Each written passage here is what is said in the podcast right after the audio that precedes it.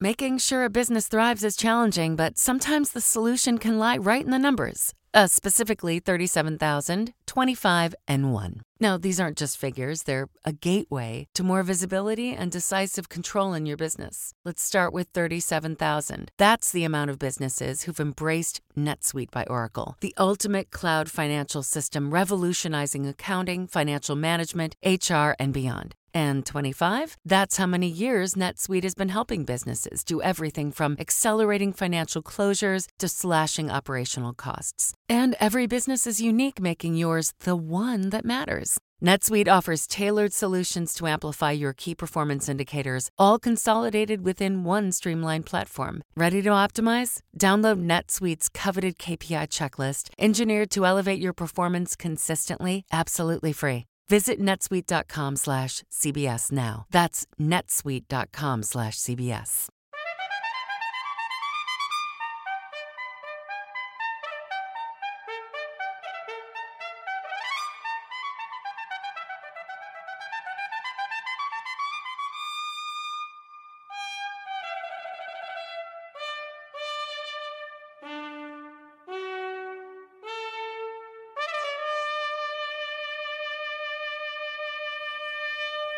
Good morning, I'm Charles Osgood, and this is Sunday Morning.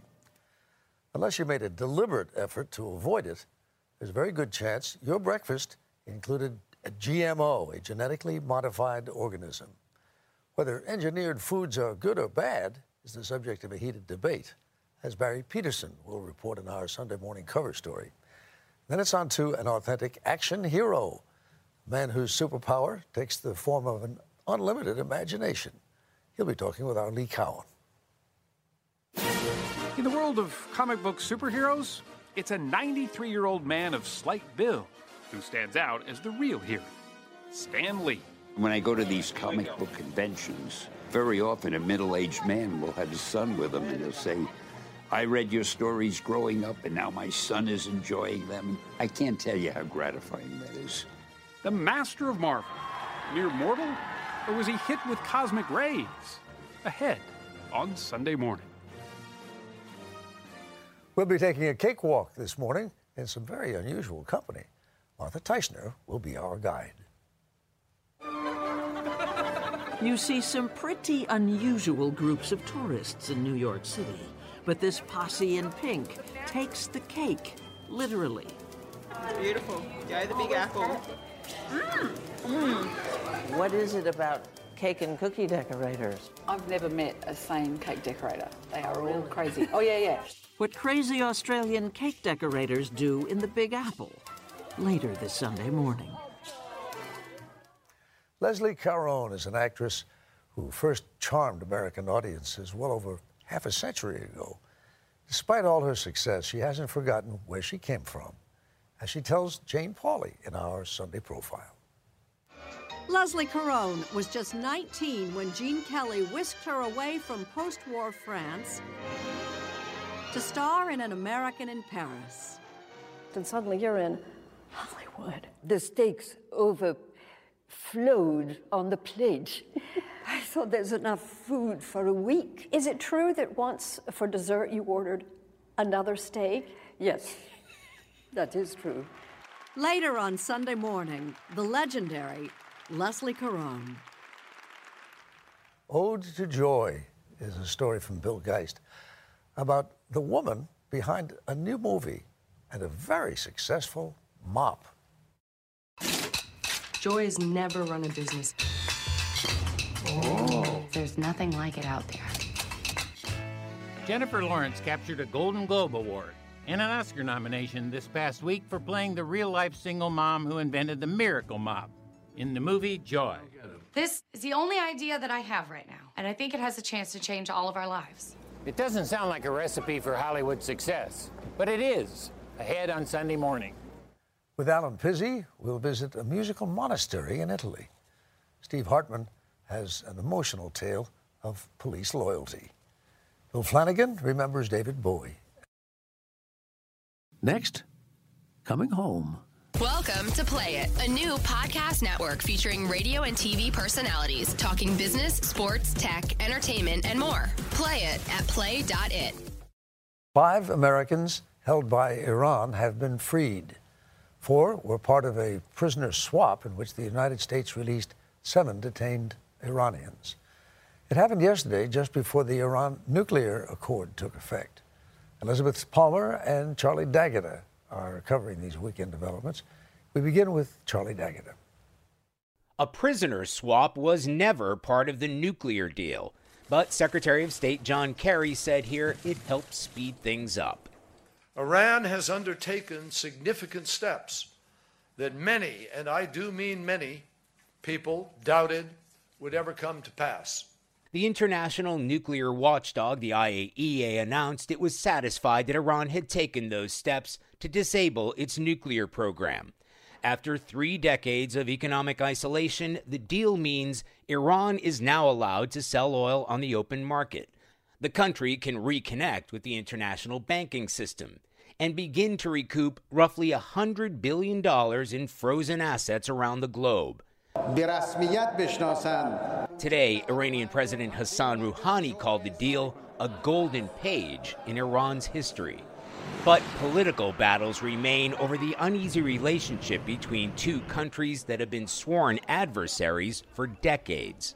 The deal includes a snapback mechanism, meaning sanctions can be quickly reimposed if Iran fails to comply.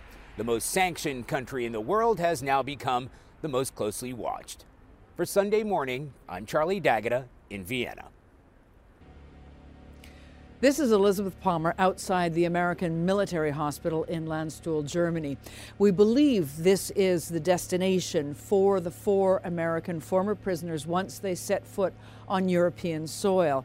The facility has a long history of receiving Americans who were either taken prisoner or hostage abroad, and the expertise is here to give them a full psychological and physical overview before they carry on home.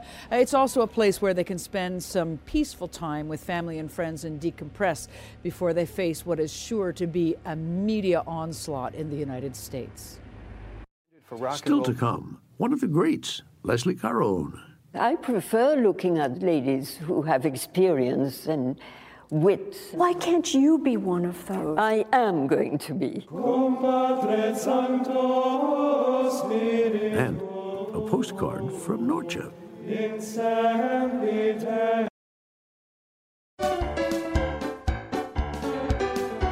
And now a page from our Sunday Morning Almanac.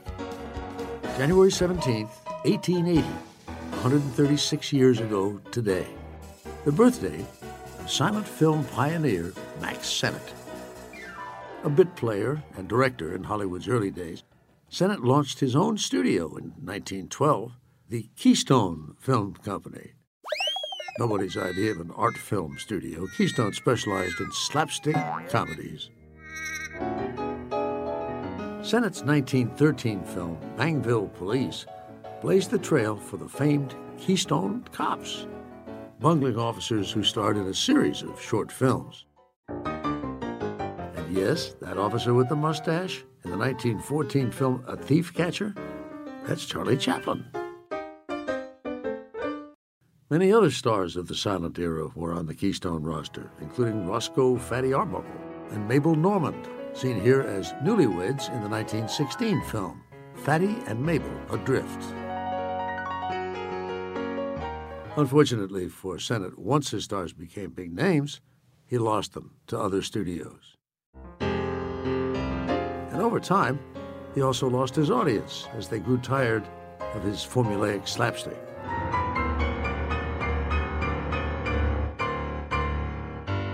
Broke by the nineteen thirties, Sennett was not entirely forgotten. In nineteen thirty-eight, he was awarded a special Oscar, honoring him as the master of fun, the discoverer of stars.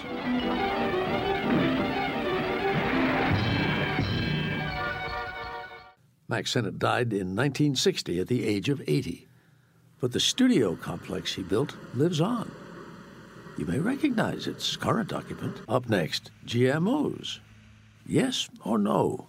Welcome to Play It, a new podcast network featuring radio and T V personalities talking business, sports, tech, entertainment, and more. Play it at play dot it. By some estimates, eighty percent of all processed foods, cereals, baby formulas, canned soups, and more contain at least one G M O, a genetically modified organism. But whether G M Os are safe and whether they should be listed on the label has led to a very big food fight. Our cover story is from Barry Peterson.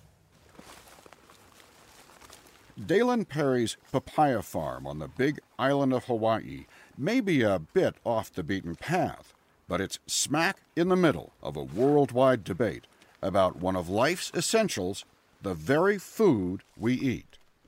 His papayas, like almost all those now grown on the Big Island, are G M Os, genetically modified organisms. I'm sure their first question is, is it safe? We say, of course. I've been eating it. My kids have been eating it for twenty years now. twenty years ago, the Big Island papaya industry had been thriving. Growers were shipping sixty million pounds of papayas a year. But then insects began spreading a devastating virus called ring spot to nearly every papaya tree on the island. In about three years, the trees were dead, fields were barren, the industry literally wiped out. But a Hawaiian-born plant pathologist, Dennis Gonsalves, then a professor at Cornell University in Ithaca, New York, came to the rescue. So we had a technology that could help uh, develop a virus-resistant papaya. Gonsalves and a team of scientists pulled off a remarkable feat of genetic engineering. They took a D N A strand from the destructive papaya virus and inserted it into the D N A of a papaya seed. Just as with a vaccine for a human, the papayas became immune to ring spot. One of the final field tests was on Dalen Perry's farm in nineteen ninety-seven. In these photos, you can see the dead and diseased trees surrounding the healthy, genetically engineered trees. And uh, it grew beautiful. Absolutely beautiful.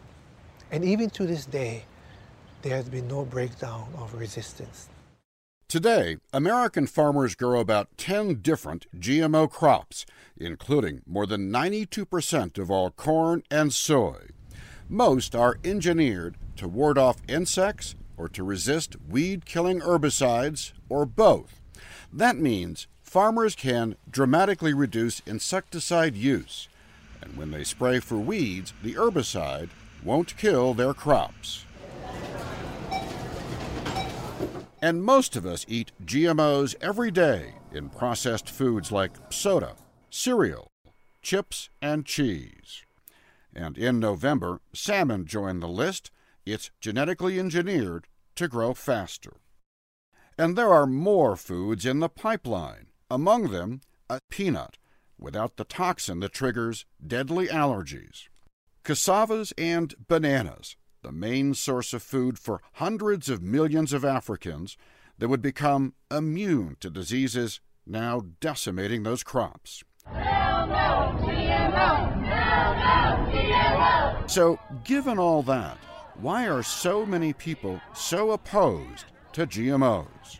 As a mother and a scientist who's been looking at these issues for some decades, I am increasingly concerned at the ways in which corporations have gained more and more control and influence over our food system. Marcia Ishii-Eiteman is a senior scientist at the Pesticide Action Network. Genetically engineered seeds are responsible for an enormous increase in the use of pesticides, primarily herbicides, weed killers. People have a healthy skepticism to corporations telling us that their products are perfectly safe. We've seen that with D D T and tobacco, for example. A lot of the opposition to G M Os is directed at the world's largest seed company, Monsanto. Ishii-Eiteman says she is troubled that when farmers buy herbicide-resistant G M O seeds from Monsanto, they are locked into using large quantities of Monsanto-produced herbicide as well. And there's something else. Farmers who buy Monsanto's patented G M O seeds must sign an agreement promising that they will use them for only one harvest or be sued. Farmers have done this since the beginning of farming. They raise their crops and they save their seeds and they plant them the next year. So why push farmers not to replant seeds that are patented by Monsanto from this year to next year? We spend a billion and a half dollars a year on research and development, and there needs to be some way of seeing a return on that. Hugh Grant is the C E O of Monsanto. He says if farmers want to take their business elsewhere, they have plenty of options. The grower has very little loyalty. They're looking for the best possible seed that produces the best possible crop. But those crops are getting harder to sell, as consumers say they don't want G M Os in their food. I want to say no to G M O and yes to healthy foods. We have no idea what potential health complications arise out of eating diets that are rich in G M Os. And some companies are reacting. Chipotle, Hershey, and Whole Foods have or will soon either ban or require the labeling of all G M Os. The big question is, is all this fear justified? Researchers are only just beginning to investigate the myriad of potential adverse health effects like what? from G M Os. The issue is that we don't have the long-term independent studies to be able to answer these questions fully. And this is the great divide. Polls show fifty-seven percent of Americans think G M Os are unsafe to eat. But consider this, eighty-eight percent of scientists say G M Os are safe. And prestigious scientific organizations, among them the American Medical Association, the World Health Organization, and the National Academy of Sciences, all say hundreds of peer-reviewed studies confirm G M Os pose no danger to health. We're looking at genes that make the plants tolerant of flooding. We're also interested in drought. Pam Ronald is a plant geneticist at the University of California, Davis. Her husband is a certified organic farmer. Has any study shown, even as much as one person, who's been harmed or died from eating food that was genetically engineered?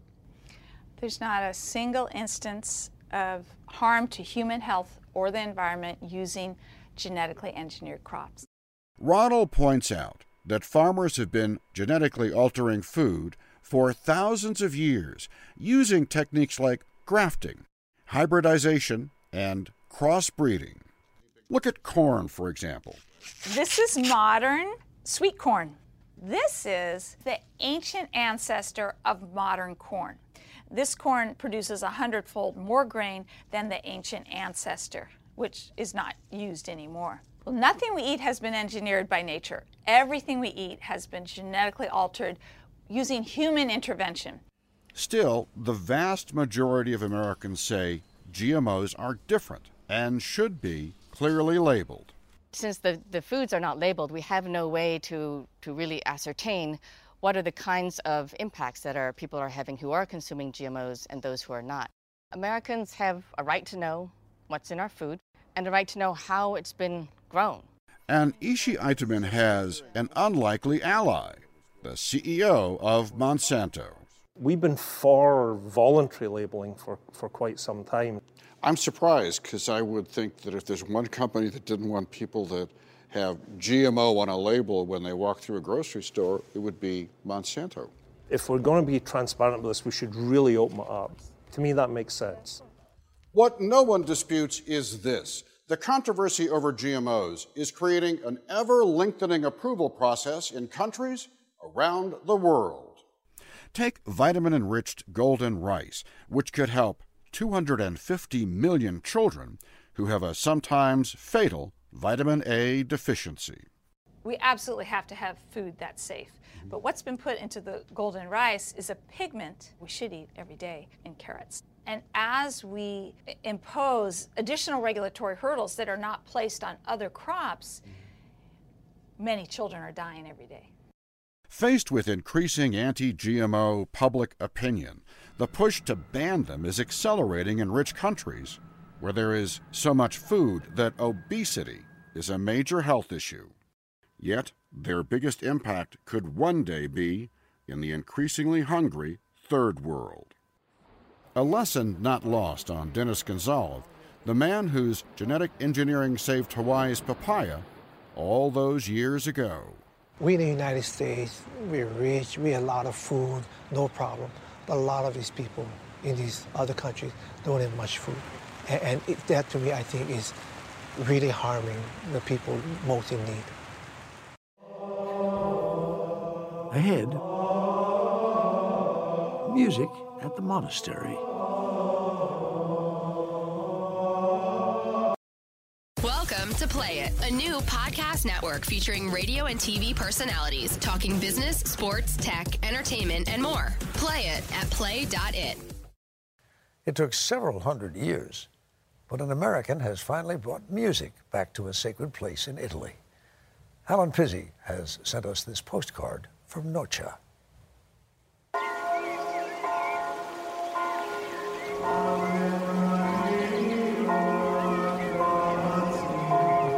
For more than eight hundred years, the sound of Gregorian chants filled the valley and town of Norcia, birthplace of Saint Benedict, the founder of Western monasticism.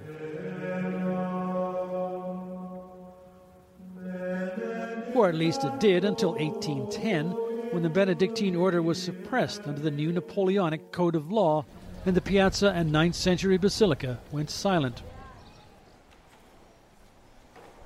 It stayed that way for two hundred years, until an American monk arrived. You started out as a normal person, as it were. A normal person. Well, my first contact with the monastery, I was nineteen. I didn't enter till I was twenty-four. Father Cassian Folsom grew up in Connecticut. His passion was music, and he studied at the Venerable Voice program at the Indiana University School of Music, until he had what he calls a conversion experience. I wanted something different and something more, and that's what drew me to the monastery.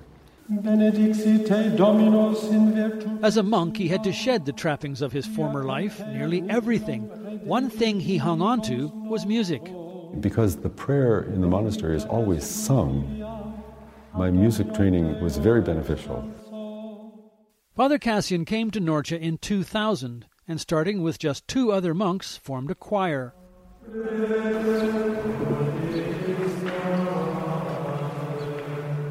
After two centuries, music once again filled the valley.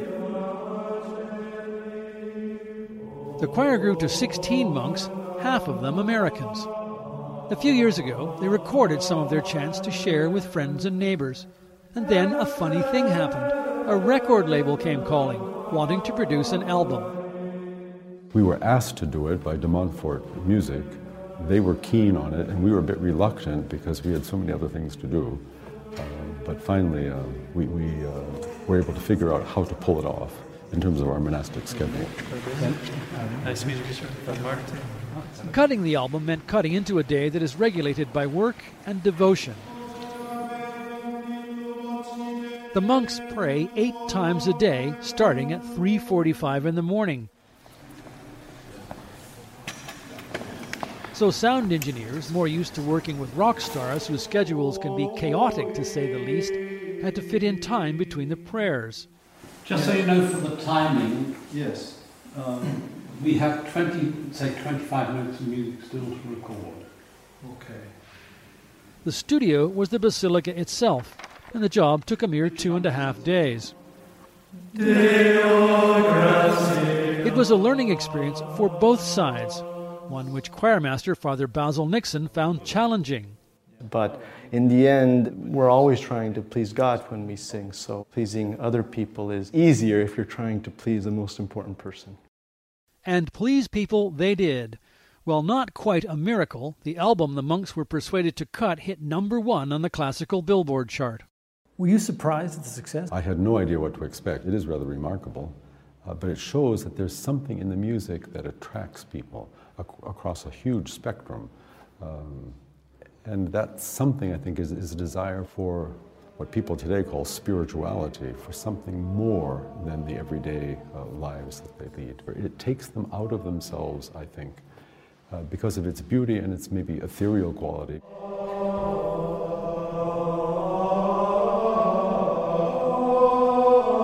It has a physical calming effect even on the monks. It takes four years to become a Benedictine monk, not least because giving up everything for a life of prayer, work, and no luxuries is a serious decision.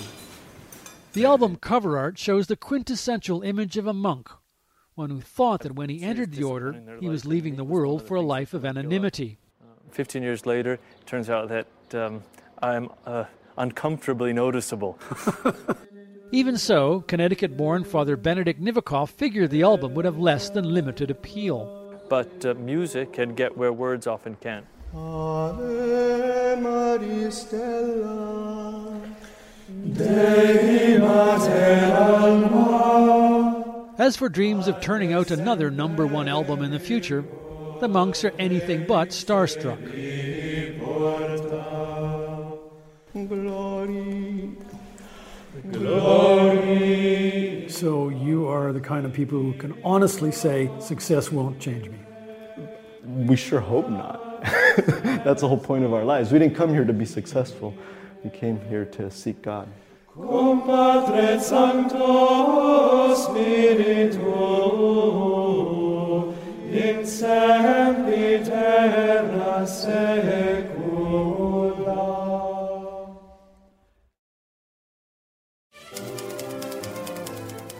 Benny.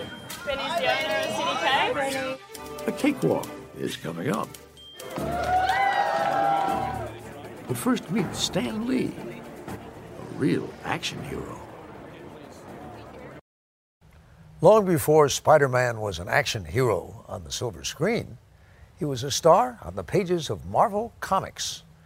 He owes his existence to a man named Stan Lee, who talks now with our Lee Cowan.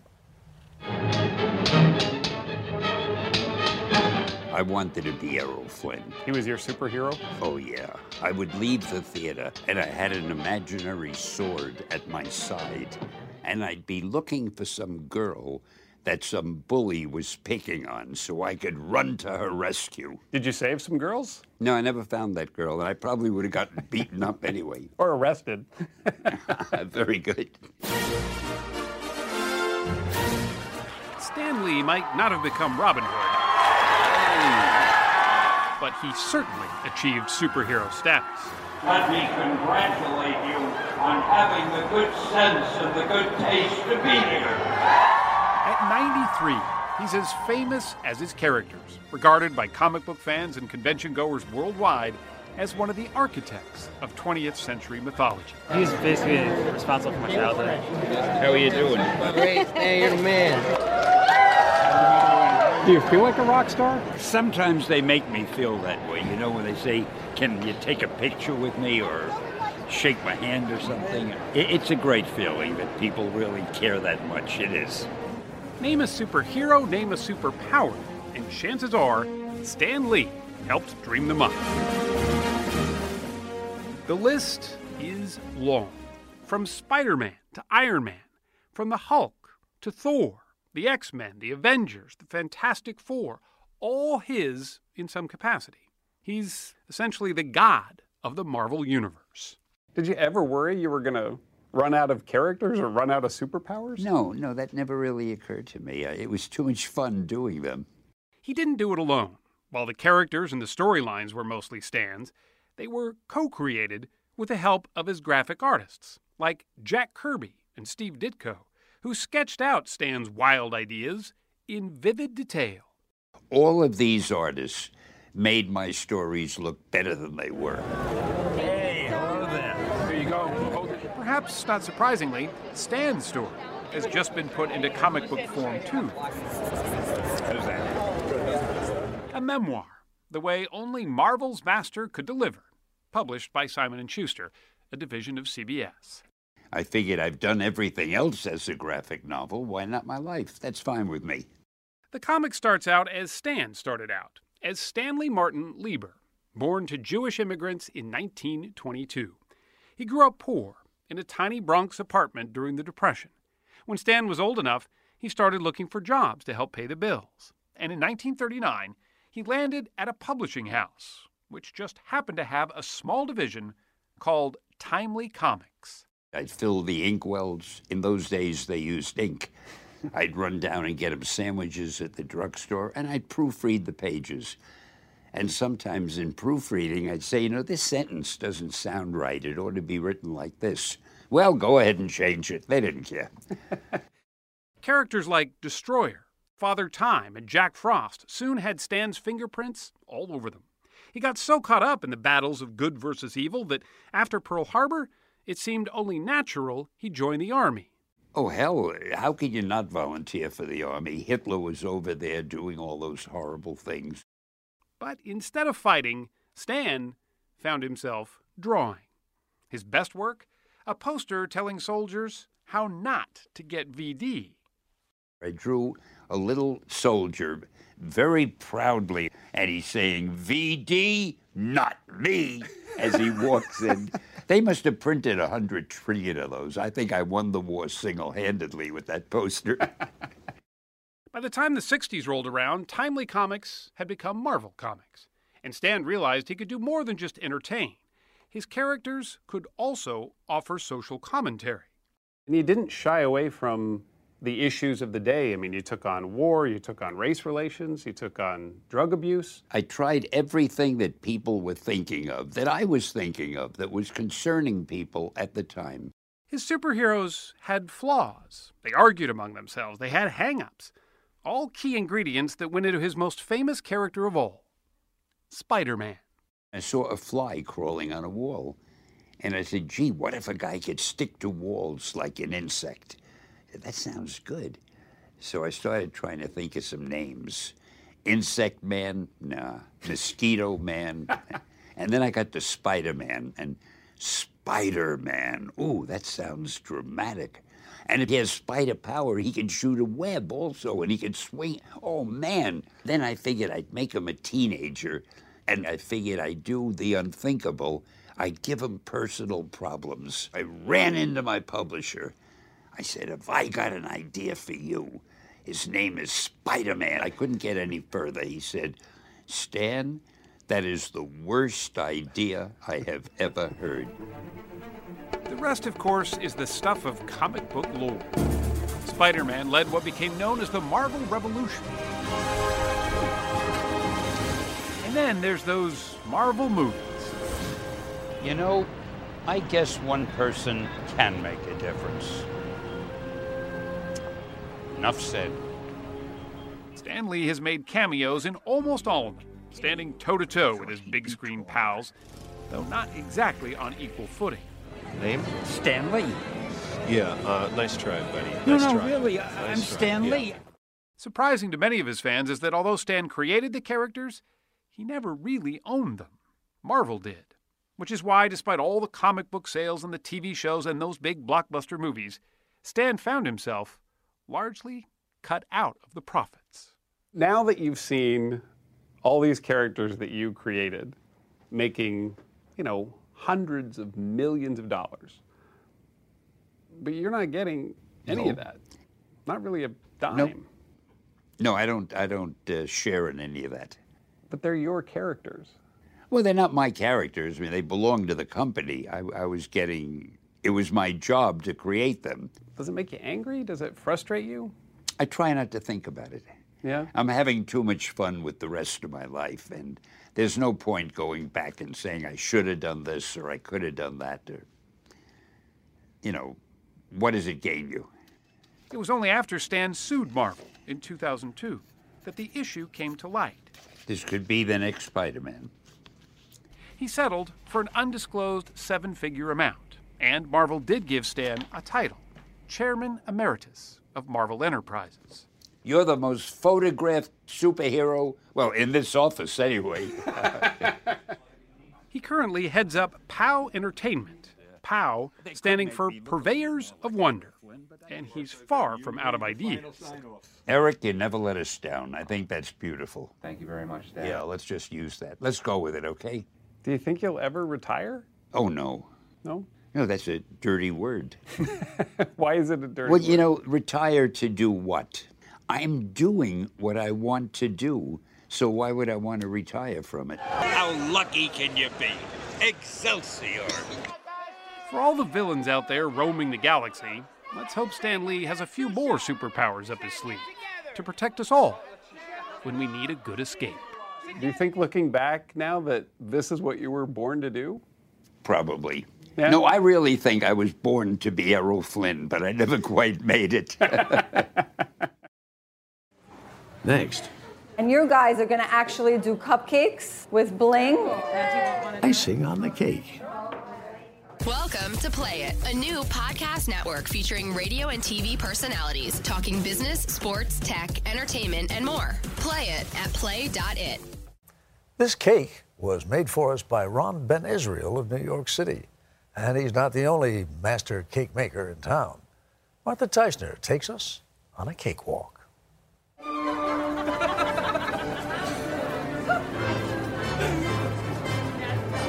They might as well have been a flock of flamingos loose in Manhattan. This is Benny. Benny's the owner of City Cakes.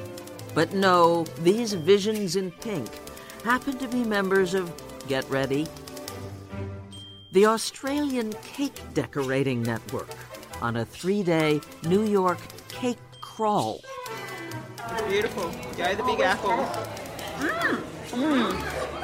You didn't know that New York City was a big deal in the cake world? Home of what's hot? The latest trend right now is bling. Everything is bling. Everybody wants bling on their wedding cakes, on their Sweet sixteen cakes. And you guys are going to actually do cupcakes with bling, okay? After eight-hour days pursuing cake, they did make brief stops at a few New York City tourist landmarks, but prioritize the tourist sites, the bakeries, and, and cake places. So who needs the Rockettes when you can see a cakedom superstar? This is awesome. Ron Ben Israel. Anything can happen in my world of desserts. Professionals and fanatical amateurs, they know him from the Food Network. That flavor I'm not going to forget soon. Oh dear. For the first layer, I actually used Ben Israel spent three hours showing them how to make sugar paste roses. I'm applying the row of seven upside down. That look real. Pinch, pinch, pinch.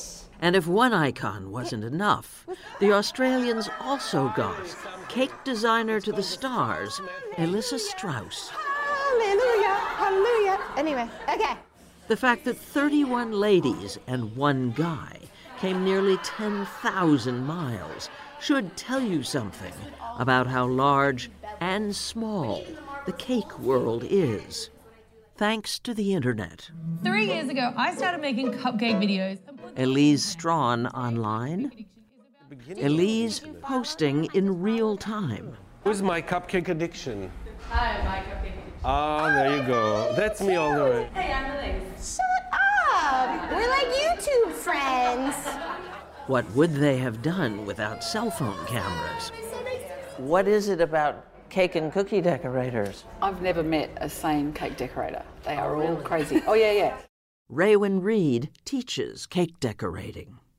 Vincent Goh is actually a pharmacist. Belinda Boylston, a physical therapist. Tell me the most astonishing cake you've ever done. If you know Lego Unikitty, it has two sides to the character. So there's a happy side and there's an angry side. So I just did a, a Harry Potter collaboration, and I actually made a three-foot-tall Fawkes the Phoenix. Yeah. He was sitting up on his tail with a boxing gloves and an Australian flag on the board. It, it, it was a fabulous cake. Okay, but before you cross off the Australian Cake Decorating Network as a bunch of obsessive eccentrics, consider this. So why do you do it? Because we love it. It's the love of it. We love it. There's nothing better than seeing someone's face when you've put their dreams, you know, into reality. The hard part is knowing all along that soon an incredible labor of love will be gone. It's called having your cake and eating it too.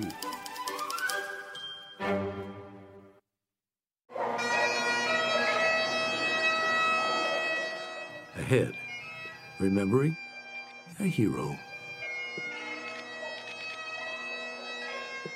Does the bond between partners in law enforcement know any limit? Not in the case our Steve Hartman found. Officer Ryan Davis is returning to the scene of the crime, reluctantly. It's getting very difficult right now. Last weekend, he and his partner were investigating an alarm at this grocery store in Canton, Ohio. It was the middle of the night, one forty-nine a m, and there were signs of a break-in. We just started working our way through the grocery store. one two seven two Harrison South for alarm. The roof door is uh, completely off. ten four. Shot fired! Shot fired! My partner's been shot. Ryan's partner was a German shepherd named Jethro, and he was more than just a police dog. The Davis family got Jethro at eight weeks. He grew up as both a family pet and a canine officer, every day seamlessly transitioning from pillow to police work and back again. Until last weekend, when he charged at that burglar and took three bullets. Yeah, I'm, I'm here because he did what he did. Ryan says the dog saved his life, but remarkably, he says he wishes it was the other way around. I would trade places with him in a heartbeat. Do you mean that? Absolutely, because I wouldn't have to sit here and, and suffer over the loss of him. He's left a hole that will never be filled. He gave his life for me.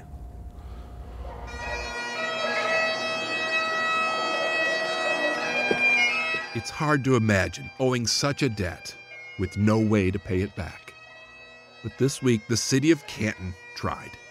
They filled their civic center, invited police officers from across the country, and honored Jethro on what would have been his third birthday.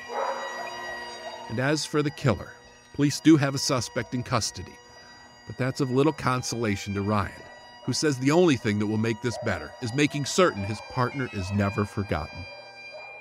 So how do you want him remembered? The one word that comes to mind is unconditional. Um, He was unconditionally loyal, loving, supportive. He was, he was a hero. He was a hero, as is any officer who can be this devoted.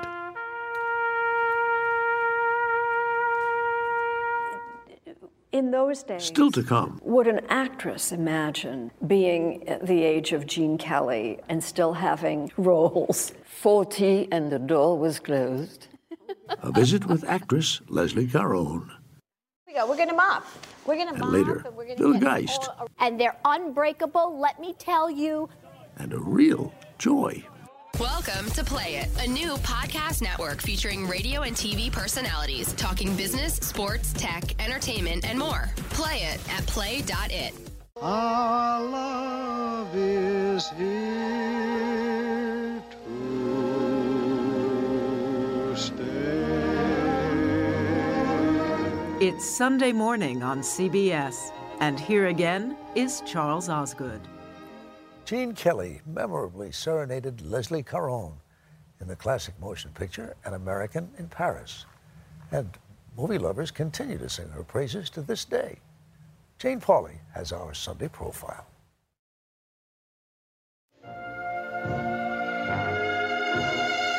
sixty-five years ago, Leslie Caron was nineteen and on the cusp of stardom. Her screen debut, An American in Paris with Gene Kelly, was Best Picture in nineteen fifty-one. What's your favorite dance Number? routine from American in Paris? Uh, I think in the big ballet, I enjoyed the Toulouse-Lautrec one, Cancan. What about the chair? Mm. God help me.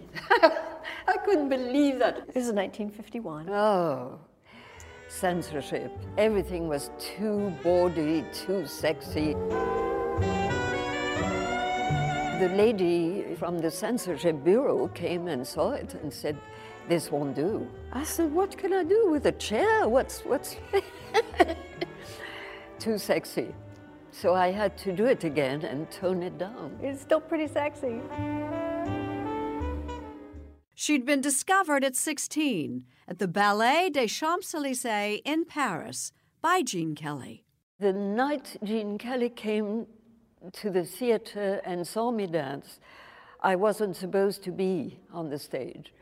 The dancer who was picked was sick, so I did the part. What was it about that young girl? I think uh, good luck happens to a lot of people.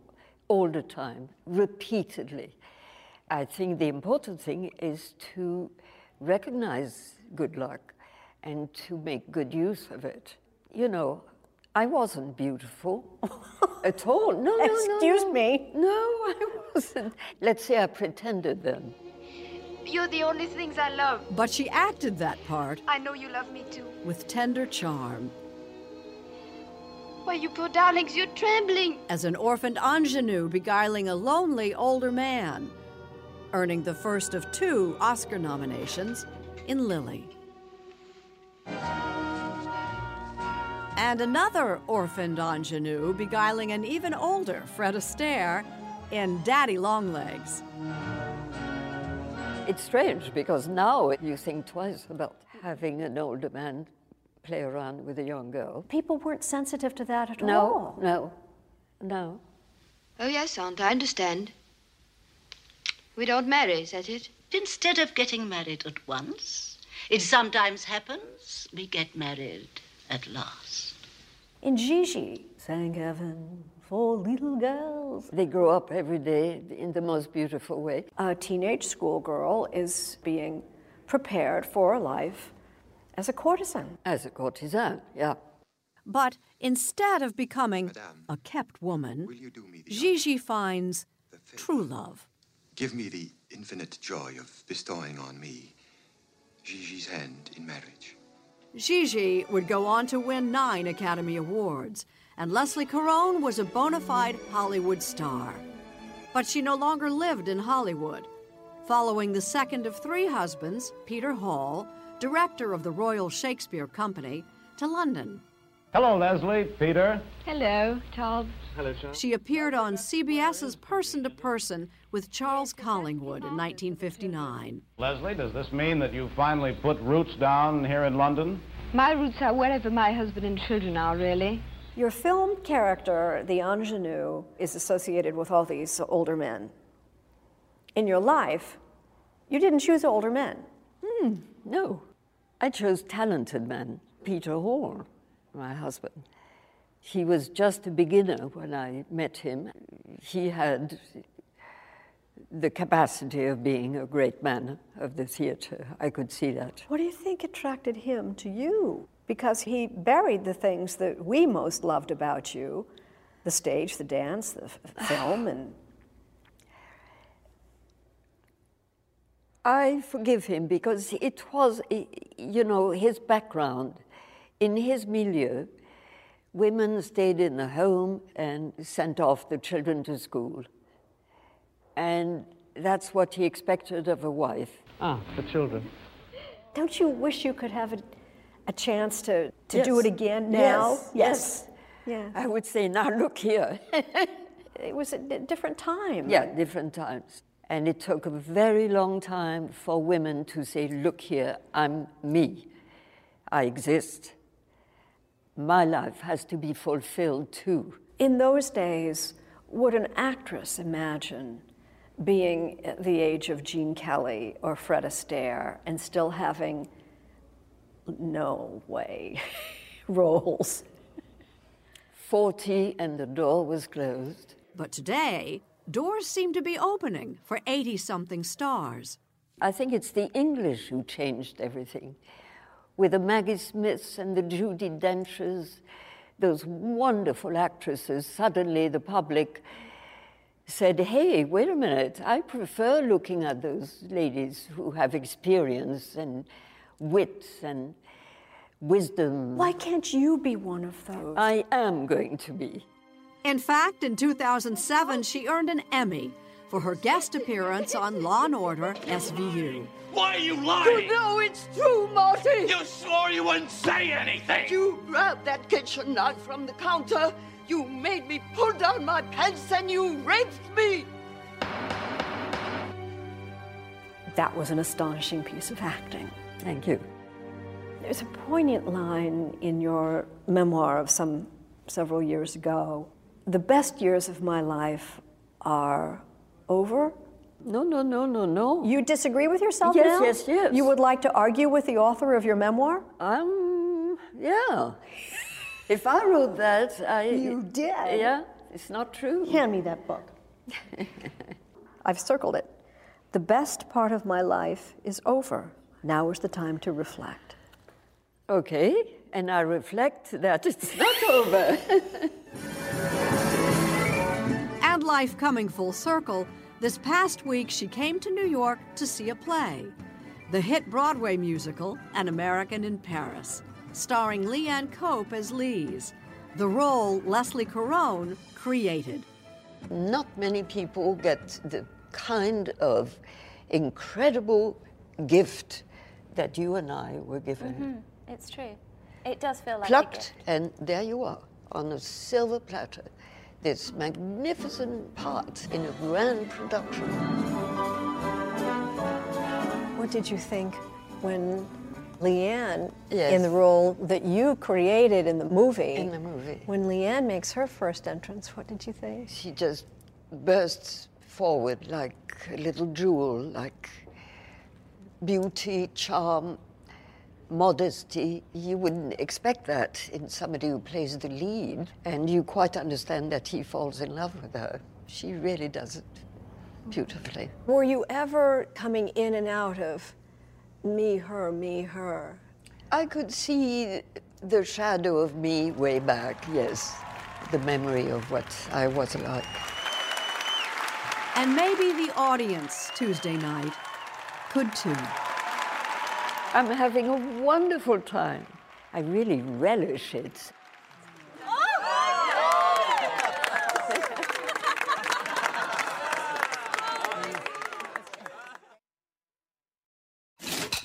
Joy has never run a business. Next. Oh. There's nothing like it out there. The mop that's a cause for joy.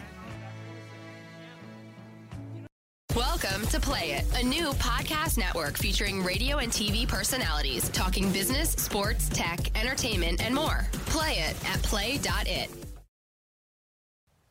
Time for an ode to joy. Joy Mangano, that is. The inspiration for a movie that's been cleaning up at the box office. Bill Geist has her story. No romance, no explosions, and no outer space. Joy is a movie about a mop, but not just any mop. The Miracle Mop. Joy has never run a business. Oh. There's nothing like it out there. The title character is played miraculously by Jennifer Lawrence. This is the only idea that I have right now, and I think it has a chance to change all of our lives. Jennifer Lawrence in Joy, who this past week received Charlotte both an Oscar nomination, Jennifer Lawrence, Joy, and a Best Actress Award at the Golden Globes, where she thanked someone special. Joy Mangano, thank you for your story. Thank you for giving so much. Joy Mangano is the real-life Joy. I will fight for it. Whose life story is told in this mostly true modern-day Cinderella tale. In America, everyday people make what they will of themselves. I get a phone call and they say, we're calling you because we are going to make a movie about your life story. Wow. And shortly thereafter, they said, David O. Russell is on the phone to talk to you. And I'm thinking, oh my gosh, this is really happening. Right, when is a mop the star of a movie? Esteemed filmmaker David O. Russell directed. I knew the first thing that struck me about the story was the unlikeliness of it. It was not a flashy story. We got here from hard work, patience, and humility. The fact that we did something about an ordinary person from an ordinary town. I have real ambitions and real ideas. Who created ordinary items that people love, and it's about her soul and about her empowerment. Um, that was a, that was the dare we took. In nineteen ninety, Joy was a down-and-out Long Island single mother raising three kids. She scrounged some seed money and began making mops in her father's garage. Hi, would you like to try a new mop? No. It's self-ringing. You can remove the mop head, throw it in the washing machine. No germs. As seen in the movie, Joy tried to sell her mops everywhere imaginable. There is a business that wants to sell my products on television. She finally got a shopping network executive at Q V C, played by Bradley Cooper, interested in selling her mops on T V. What do you think you're doing? But the network didn't want Joy to sell them. It should be me. We don't have regular people. We have celebrities or spokesmodels do the selling. I told you this. Who showed you the mop? Who sold it to you? Who taught you how to use it? And who convinced you that it was great after you thought it was worthless? Three, two... Okay, Godspeed, good luck, here we go. She convinced Q V C to put her on the air, and Joy sold eighteen thousand mops in twenty minutes. The rest is T V shopping history. Was that really the breakthrough moment? Unequivocally. Stay right there, don't move. I but really, wait, so there's more. This is, this this is the perfect. hottest product of two thousand three, great. You guys. Somehow Joy seems to know what we need before we do. My yes. little steamer is seven hundred watts of power. Joy holds more than one hundred patents on helpful household items. And they're unbreakable, let me tell you. And in two thousand, she introduced the huggable hanger. Everybody said, oh, a hanger's a hanger's a hanger. Yeah. Not the case. Let's open a closet here. I have it spread out. But watch what can happen. We can take all Whoa. these hangers, right? Your closet looks pristine, and you'll feel so good every day when you open your closet. I will. Give Why huggable not? hangers as a gift. She's sold seven hundred million huggable hangers. It's all exciting. These days, Joy Mangano is a star. Joy, right down here, please. Are you in awe a little bit of what's happened? I mean, you're you were in a two-bedroom house. How many bedrooms do you have in this house? Um, fifteen. Here we go. We're going to mop. We're going to mop. And despite her great success, you don't do much mopping anymore. Oh, I do. Look at this. She can't stop mopping and selling. Look at that. It rings itself out. This is mop heaven, okay? You're gonna the latest miracle Boom! is a new and improved miracle mop. Joy sold nearly a quarter million of them during a twenty-four hour marathon on the H S N channel this month. Hi, Joy Mangano. It's David O. Russell. Oh, come on! There was one special customer. Hey, but let's get down to business. I want to buy some mops. Because... I was thoroughly shocked, and he was so cute. He's like, I want thirteen because thirteen's my lucky number. And I know that's true. And just last weekend, she launched a full line of her products in stores. Yes. Very inspirational for anything in life. It warms my heart more than anything when somebody comes up to me and says, you inspired me to do this. You're an amazing woman. Thank you. For me personally, I feel even more pressure to do more. Thank you. Joy and her amazing miracle mop. Enjoy. Yeah. Enjoy your success. Still working their magic.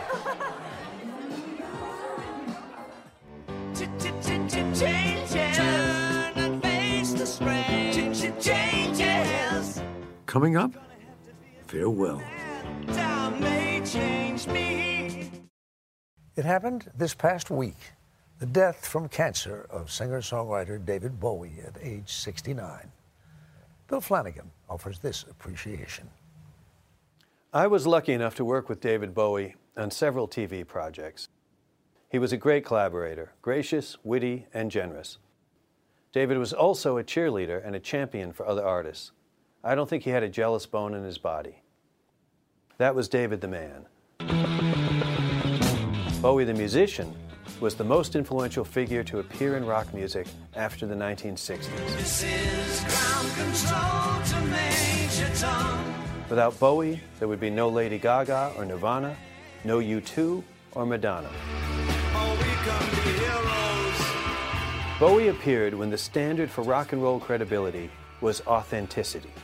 Musicians were expected to sing their diaries, to perform in the same jeans they wore off stage. Bowie did not value authenticity one bit. Is there life on Mars? He knew that as soon as a performer stepped into the spotlight, he was in theater.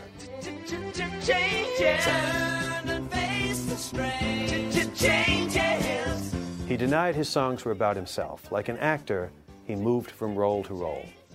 But through all the changes, something remarkable occurred. the audience found sincere, empathetic, and at times universal emotion in the music of this quick-change artist. After nine eleven, Bowie opened the concert for New York City with a fragile solo version of Simon and Garfunkel's America. I've come to look for America. On tour in two thousand four, Bowie had emergency heart surgery. After that, he stopped playing concerts and giving interviews. Then, on January eighth, twenty thirteen, his sixty-sixth birthday, he surprised the world by releasing new music. Where are we now? Where are we now? It was like getting a letter from a long-lost friend. Look up here, I'm in heaven. This January eighth, he gave us the wonderful Black Star. I've got scars. Two days later, David Bowie was gone. Everybody knows me now. There's a new Bowie musical running off Broadway. He worked on the book and music in his last year. Lazarus is the story of an alien, the man who fell to Earth forty years later, who's been living in seclusion in a penthouse above Manhattan, waiting to die. Yeah, at the end, he makes a masking tape rocket ship, lies down in it like a coffin, and dreams he is returning home as his soul leaves his body. It was his last surprise. David Bowie was an autobiographical writer after all.